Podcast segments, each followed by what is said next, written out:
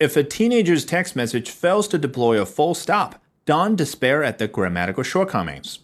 Young people increasingly see the use of full stops in online communication as abrupt, angry, or passive aggressive, especially in shorter messages, according to linguists. Debate around whether the use of the full stop in online communications is seen as aggressive dates to at least 2013, when an article in New York Magazine explained that a period in a text carries more weight than a period in an email.